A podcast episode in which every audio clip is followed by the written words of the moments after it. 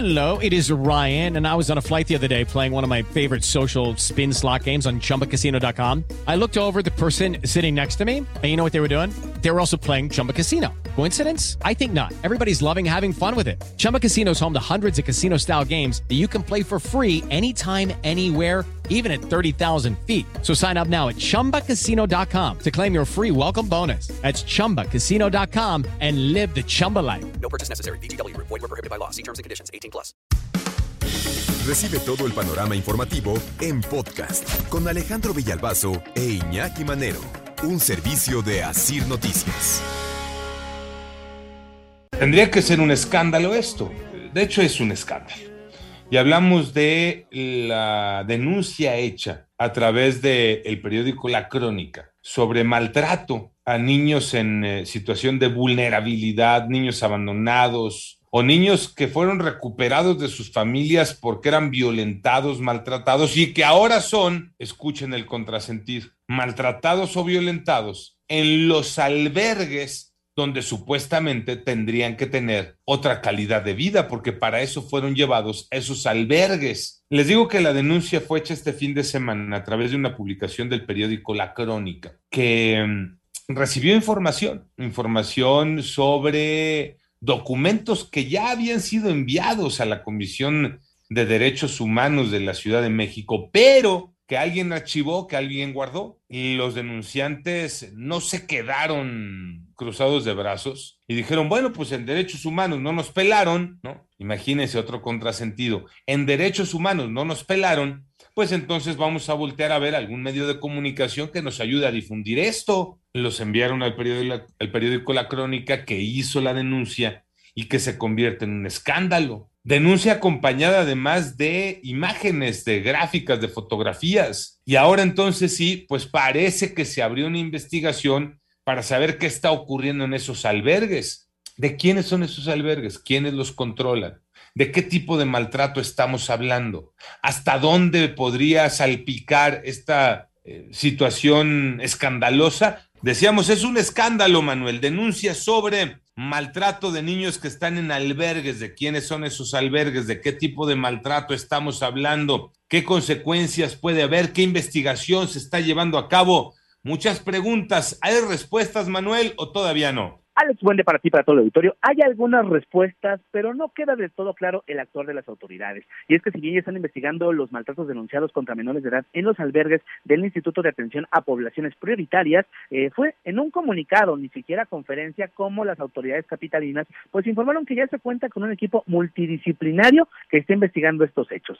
Se cuenta con psicólogos y trabajadores sociales quienes entrevistaron a los 10 menores que se encontraban en el Centro de Asistencia Social San Bernabé, inmueble que se encuentra en remodelación y por esta situación, no por el maltrato, pues fueron reubicados en el Centro de Asistencia e Integración Social Techo, el cual está ubicado en la alcaldía Iztacalco, esto desde el pasado 11 de enero. Dice, como bien lo señalabas, a través de diversas fotografías y documentos, pues se da cuenta del maltrato que sufren los menores, quienes son obligados a realizar diversas tareas e incluso cuando consideran que existe mal comportamiento, pues son amarrados de las extremidades. La Comisión de Derechos Humanos de la Ciudad de México reconoció que desde diciembre, desde la primera semana de diciembre, tenían conocimiento de estos hechos. La queja fue presentada por tres trabajadores, pero ahora que se hizo más público, entonces sí están acelerando los trabajos de investigación. Prácticamente se había quedado bajo el escritorio. Por su parte, la Fiscalía General de Justicia de la Ciudad de México inició una carpeta de investigación por noticia criminal por el delito de violencia familiar equiparada, tras las denuncias de este posible maltrato a las personas menores de edad. El delito de violencia familiar equiparada está previsto en el artículo 201 bis del Código Penal para el Distrito Federal,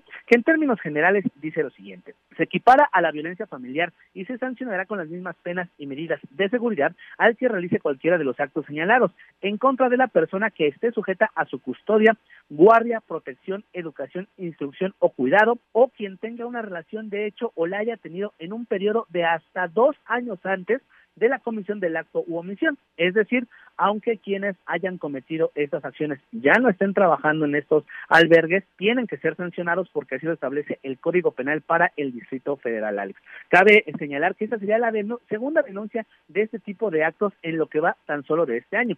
La primera fue contra personal de la Civiso por llevar a la fuerza a personas en situación de calle dentro de la parte trasera de camionetas con el logotipo de la institución a un albergue.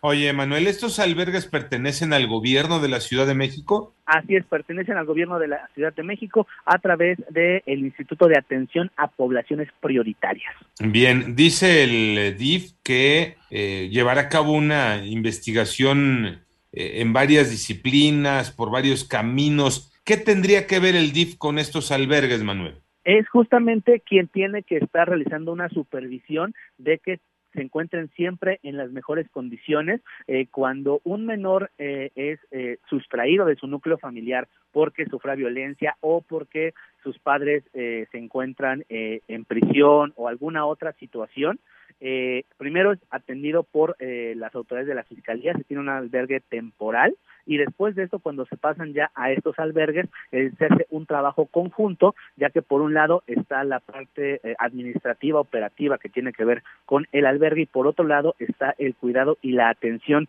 que tienen que tener los menores y la cual es supervisada por el DIF de cada entidad, en este caso de la Ciudad de México. Me llama mucho la atención el tema y el papel de los derechos humanos, porque dice derechos humanos, desde noviembre sabíamos, y entonces sería la pregunta, aunque ellos contestan, Manuel, es que sí estábamos investigando, no estábamos cruzados de brazos, pero nada más no habían dicho este ni pío, ¿no? Exactamente, ellos dicen que sí estaban investigando, pero Nacheli Ramírez eh, la presidenta de la Comisión de Derechos Humanos eh, Capitalina, pues dijo, bueno, ahora que ya está más público esto, pues le vamos a meter un poquito más de velocidad a la investigación, lo cual pues da a entender que no estaba eh, pues dentro de las acciones prioritarias eh, de la comisión local este, este asunto o no le estaban metiendo la, la cantidad de gente, de personal para resolver lo antes posible esta situación. No, bueno, que de hecho, pues no le habían metido nada, por lo menos en lo público, ¿no? Ellos dicen, Derechos Humanos de eh, la Ciudad de México dice, estábamos trabajando, pero,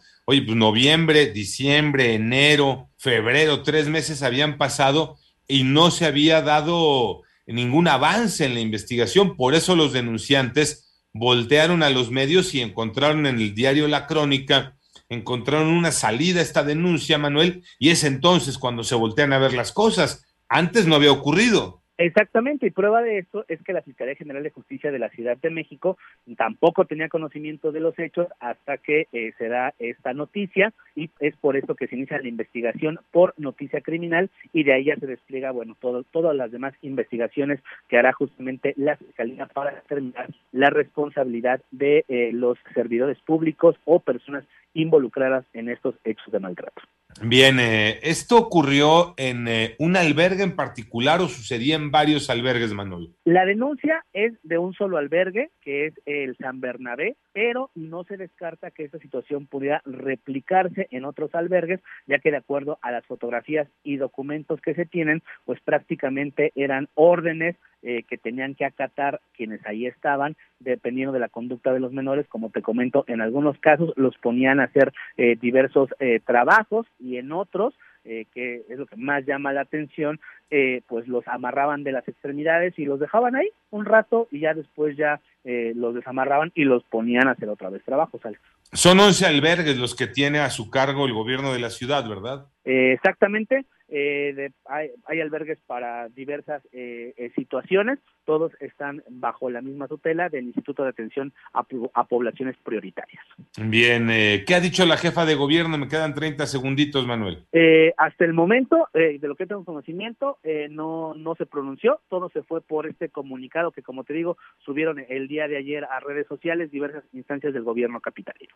Bien, gracias, Manuel. Manuel Hernández con el resumen de este escandaloso asunto, denuncia sobre abusos en por lo menos un albergue a cargo del gobierno de la Ciudad de México, maltrato a los niños, ¿no? En un contrasentido, niños que estaban ahí para ser rescatados del abandono, de la vulnerabilidad, de la violencia en casa, y resulta que en el albergue estaban padeciendo eso o más.